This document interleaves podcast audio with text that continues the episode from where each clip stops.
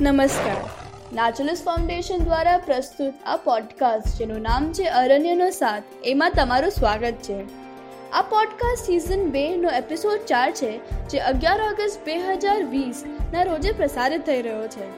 આ પોડકાસ્ટમાં અમે તમને વન્ય પ્રાણીના સંરક્ષણની વાતો, વૈજ્ઞાનિક સંશોધનો અને સરકારી પર્યાવરણીય નીતિના વિષય જણાવશું. હું છું નિયતિ સેવક. આજના પોડકાસ્ટમાં આપણે સૌપ્રથમ જાણીશું એન્ટાર્ટિકાની પહેલી એક્ટિવ મિથેન સીપના વિષય બીજું, આપણે જાણીશું કે મ્યાનમારમાં પ્રાણીઓના ફાર્મિંગના લીધે કેવી રીતે ડિમાન્ડ વધી શકે છે. અને અંતમાં આપણે જાણીશું કે ઇવેસ્ટ રિસાયકલિંગ માટે અર્બન માઇનિંગ કેટલું જરૂરી છે. તો ચલો હવે આપણે આ અંગે વાત કરીએ. ઓરેગોન સ્ટેટ યુનિવર્સિટીના દરિયાઈ ઇકોલોજીસ્ટની ટીમે નવી મિથેન સીપની રચના અને વિકાસનું વર્ણન કર્યું છે. એક સ્થળ જ્યાં મિથેન અંડરગ્રાઉન્ડ જળાશયોમાંથી સમુદ્રમાં નીકળી જાય છે, આ સ્થળ છે રોસ સમુદ્ર. તે હાઈ એન્ટાર્ટિકામાં છે. આપણા વાતાવરણને ગરમ કરવા માટે મિથેન એ બીજો સૌથી અસરકારક ગેસ છે. એન્ટાર્ટિકામાં મોટા જળાશયો છે, જે ક્લાઇમેટ ચેન્જના લીધે બરફની શીટ્સ જે ઓછી થઈ રહી છે, એનાથી ખુલી શકે છે. આ એક નોંધપાત્ર શોધ છે જે મિથેન સાયકલની આપણી જે સમજ છે, એના મોટા છિદ્રોને ભરવામાં મદદ કરી શકે છે. મિથેન આ ગ્રીનહાઉસ ગેસ છે, જે ગ્રહને ગરમ કરે છે અને જે કાર્બન ડાયોક્સાઇડ કરતાં પચીસ ગણા વધારે શક્તિશાળી છે. સમુદ્રના પાણી અને કાપમાં મિથેન છે.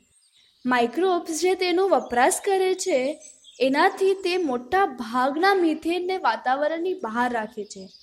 બે હજાર અગિયારમાં રોસ સમુદ્રમાં મેકમોર્ડો સાઉન્ડ સિન્ડરકોન્સના સ્થળે દસ મીટર પાણીના ઊંડાણ પર એક વિસ્તૃત માઇક્રોબિયલ સાદડીની રચના થઈ.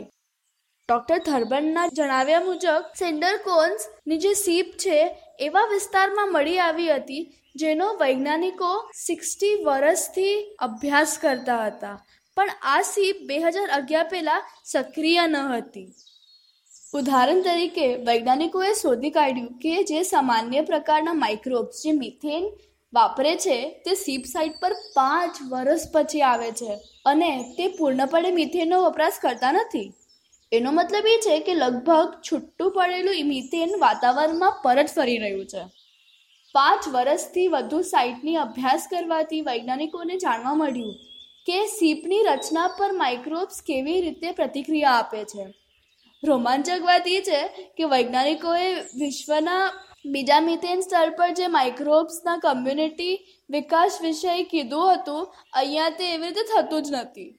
ડૉક્ટર થર્બરે પણ કીધું કે તેમને અને તેમના સાથીઓએ શોધી કાઢ્યું કે આ માઇક્રોબ્સ વિશ્વના મહાસાગરના માઇક્રોબ્સ કરતાં મૂળભૂત રીતે અલગ છે.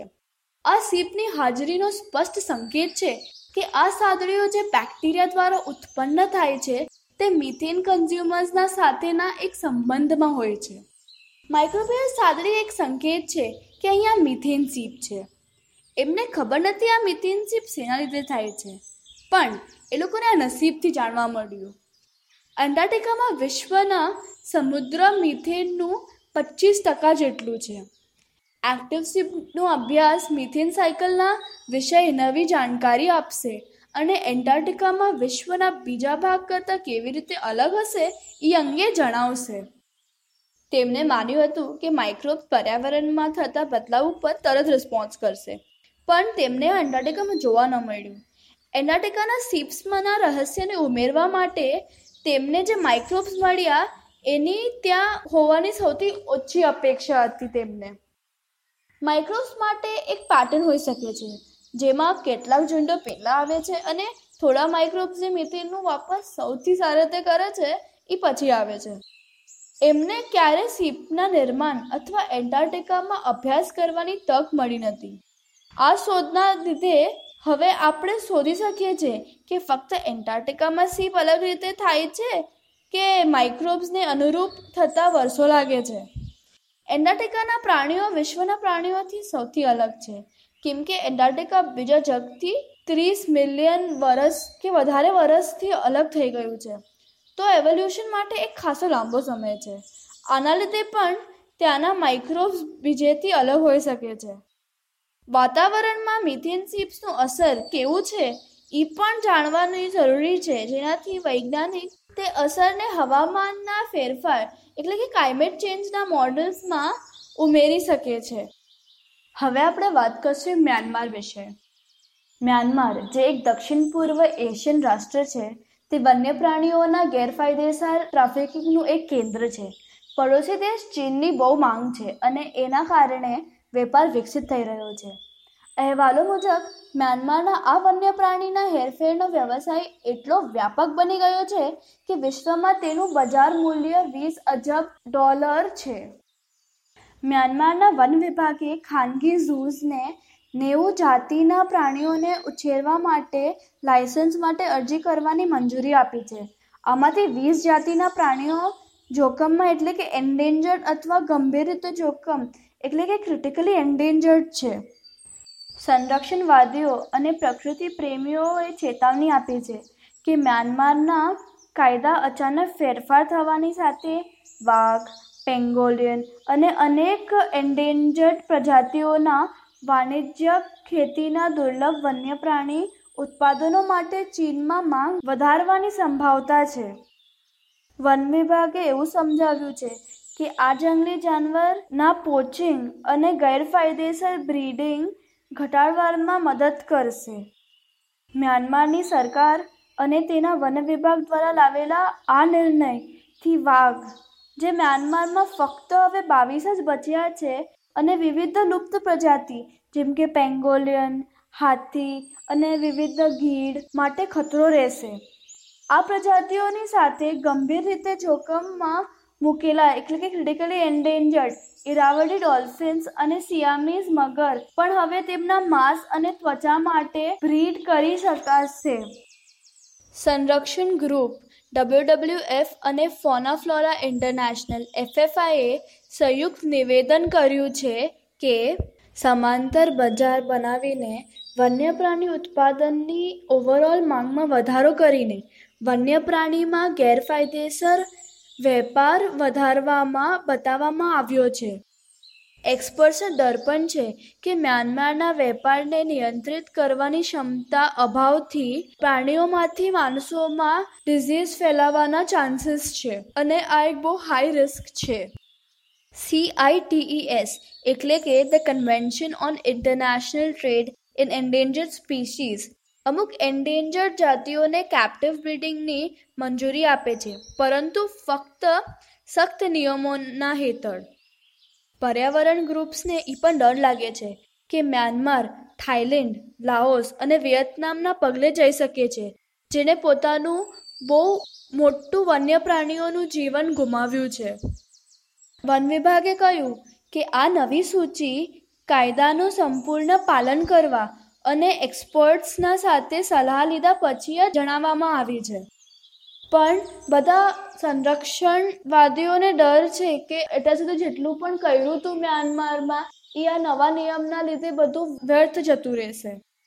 એફએફઆઈ દ્વારા કેમેરા ટ્રેપમાં એક ફૂટેજમાં એવું દેખાણું છે કે એટલા રેર સ્પીશીઝ અને જે મ્યાનમારના બહુ ઇમ્પોર્ટન્ટ ખજાનો જેવા સ્પીશીઝ છે, એ બધા એ રેકોર્ડમાં જોવા મળ્યા હતા. તો ત્યાંના ગ્રુપ્સે કીધું છે કે આપણે તે બચાવવા માટે બને તે બધું કરવું જોઈએ. આપણે હોપ કરી શકીએ કે મ્યાનમારના લોકો આ જે બધા સ્પીશીસ છે એ લોકોને પ્રોટેક્ટ કરી શકે. હવે આપણે આજના ભાગના લાસ્ટ ટોપિક પર આવી ગયા છે. આઈ હોપ હજુ સુધી મેં તમને બોર ન કર્યો હોય અને તમને મજા આવતી હોય સાંભળવા માટે. તો હવે આ જે લાસ્ટ ટોપિક છે એ છે પ્રકૃતિ અને પર્યાવરણના સંરક્ષણ માટે. યોગ્ય ઇવેસ્ટનું જે રિસાયકલિંગ છે, એ કેટલું જરૂરી છે? અને આ રિસાયકલિંગની એક તરકીબ જેમ કે અર્બન માઇનિંગ વિશે આપણે થોડું જાણશું. તો ઇવેસ્ટ એટલે શું? ઇવેસ્ટ અથવા ઇલેક્ટ્રોનિક વેસ્ટ ત્યારે બને છે જ્યારે ઉપયોગ થયા પછી ઇલેક્ટ્રોનિક ઉત્પાદનો, જેમ કે મોબાઈલ ને બધું આપણે ફેંકવામાં આવે છે. ઇવેસ્ટ છે, એ વિશ્વભરમાં સૌથી ઝડપથી વિકસિત કચરા બજારમાં માનવામાં આવે છે. ટેકનોલોજીમાં ઝડપથી પરિવર્તન, ઘટતા ભાવો અને તેના ઓછા આયુષ્યનું આયોજન વિશ્વભરમાં ખૂબ મોટા પ્રમાણમાં ઇવેસ્ટ બનાવશે. હાથ ધરાયેલી વસ્તી ગણતરી પ્રમાણે વર્ષ બે હજાર સોળ અને બે હજાર અઢારમાં forty four point seven million ton અને ફિફ્ટી મિલિયન ટન ઈ વેસ્ટનું નિર્માણ થયેલ છે. જો ફાઇવ પોઈન્ટ થ્રી મિલિયન ટનનું વધારો ફક્ત બે વર્ષમાં જોવા મળે છે અને બે હજાર આઠમાં ઉત્પાદિત ઈ વેસ્ટનું પ્રમાણ five thousand two hundred and sixty Eiffel Tower જોડે સરખાઈ શકાય છે અને યુએન દ્વારા ઇવેસ્ટને સુનામી નામ આપવામાં આવ્યું છે. જે દેશોમાં દર વર્ષે સૌથી વધુ પ્રમાણમાં ઇવેસ્ટનું ઉત્પાદન થાય છે, તેમાં ભારત પાંચમા સ્થળે છે અને ત્રણ મિલિયન ટન ઇવેસ્ટ ઉત્પાદિત કરે છે. યુએસએ અને યુરોપ જેવા દેશમાં કમ્પ્યુટર રિસાયકલ કરવા માટે વીસ યુએસ ડોલરનો ખર્ચો થાય છે, પરંતુ ભારતમાં તેની કિંમત માત્ર બે યુએસ ડોલર છે. આ કારણે USA South East Asia Middle East જેવા દેશો ભારતને ઈ વેસ્ટ રિસાયકલિંગ માટે આકર્ષિત કરે છે. જ્યારે ભારત ટેકનોલોજીનું પાવર હાઉસ તરીકે ઉભરી આવ્યું છે, ત્યારે જ ગરીબી, સસ્તી મજૂરી અને ભ્રષ્ટાચાર ભારતને ઈ વેસ્ટ માટેનું એક મુખ્ય બજાર બનાવે છે. વિકસિત દેશોમાંથી ઈ વેસ્ટની આયાત ઉપર પ્રતિબંધ હોવા છતાં ઇલીગલી આ ઈ વેસ્ટ ઇન્ડિયામાં લાવવામાં આવે છે. કબાડીવાળા આ ઈ વેસ્ટને અનૌપચારિક રીતે કાઢી નાખે છે. આ ક્ષેત્રમાં માણસોની મદદથી અને સલામતીના ધરાનોને ધ્યાનમાં રાખ્યા વગર કામ કરવામાં આવે છે. આના લીધે પુરુષ કામદારો, સ્ત્રી કામદારો અને બાળકો કેલ્શિયમ લેડ અને મર્ક્યુરી જેવા જોખમી ધાતુઓના સંપર્કમાં આવે છે. આ કચરામાંથી સોનું, ચાંદી અને તાંબુ જેવી કિંમતી ધાતુ મેળવવા માટે આ ઇવેસ્ટને બાળી નાખે છે અને પછી ખુલ્લા મેદાનમાં નાખવામાં આવે છે. આ બળવાથી વાયુ પ્રદૂષણ થાય છે અને જે લિક્વિડ નીકળે છે એને પાણીમાં નાખી દે છે, જેનાથી જળ પ્રદૂષણ થાય છે. આ જે પાર્ટિકલ્સ જે હવામાન અને પાણીને પ્રદૂષિત કરે છે આ પાર્ટિકલ્સ આખા ઇકોસિસ્ટમમાં મિક્સ થઈ જાય છે અને એના પછી પાછું જાનવરોમાં અને માણસોમાં આવે છે, જેનાથી ટોક્સિક થઈ શકે છે એ આપણી માટે. આ લીધે ઇવેસ્ટ મેનેજમેન્ટ માટે રિસાયકલિંગ અગત્ય છે. જ્યારે રિસાયકલિંગ બરાબર રીતે કરવામાં આવે, ત્યારે તે પર્યાવરણમાં ઝેરી પદાર્થોનું પ્રમાણ ઘટાડે છે અને આના લીધે કુદરતી સંસાધનોને પણ ઓછો ભાર પડે છે. અને ઈ મેનેજ કરવા માટે રિસાયકલિંગ જોડે અર્બન માઇનિંગ એક આવશ્યક તત્વ છે. અર્બન માઇનિંગ એટલે શું? અર્બન માઇનિંગ એક પ્રક્રિયા છે જેનાથી ભેગા કરેલા ઈ વેસ્ટમાંથી દુર્લભ ધાતુ કાઢી શકાય છે. તમે જાણો છો કે તમારા મોબાઈલ ફોન અને તમારા ફેંકી દીધેલા ઇલેક્ટ્રોન સાધનોને સોનામાં ફેરવી શકાય છે? અર્બન માઇનિંગ દ્વારા આ કરી શકાય છે. એક ટન ઇલેક્ટ્રોનિક વેસ્ટ અને મોબાઈલ જે આપણે રોજ ફેંકીએ છીએ એટલાથી પચાસ ટકાથી વધારે સોનું અને દુર્લભ ધાતુઓ મળી શકે છે. તેથી તે કહી શકાય કે આપણો જે આ કચરો છે એ બહુ કિંમતી છે. આજના દિવસોમાં વધતી વસ્તી સાથે કાચો માલ અને દુર્લભ ધાતુઓની માંગ વધતી જાય છે. આપણા ભવિષ્યના વિકાસ માટે રિસાયકલિંગ અને અર્બન માઇનિંગ જરૂરી છે. સસ્ટેનેબલ અર્થ માટે આ યોજના ભવિષ્ય માટે ખૂબ જ ઉપયોગી છે. તો હવે આ સાથે અરણ્યનો સાધનો આ ભાગ સમાપ્ત થાય છે. આશા રાખું છું તમને આ ભાગ ગમ્યો હશે. જો તમને અમારા એપિસોડ ગમ્યા હોય તો લાઈક અને શેર કરજો. આવી જ રીતે નવી વાતો લઈને અમે આવતા અઠવાડિયે પાછા આવશું. ત્યાં સુધી stay home and stay safe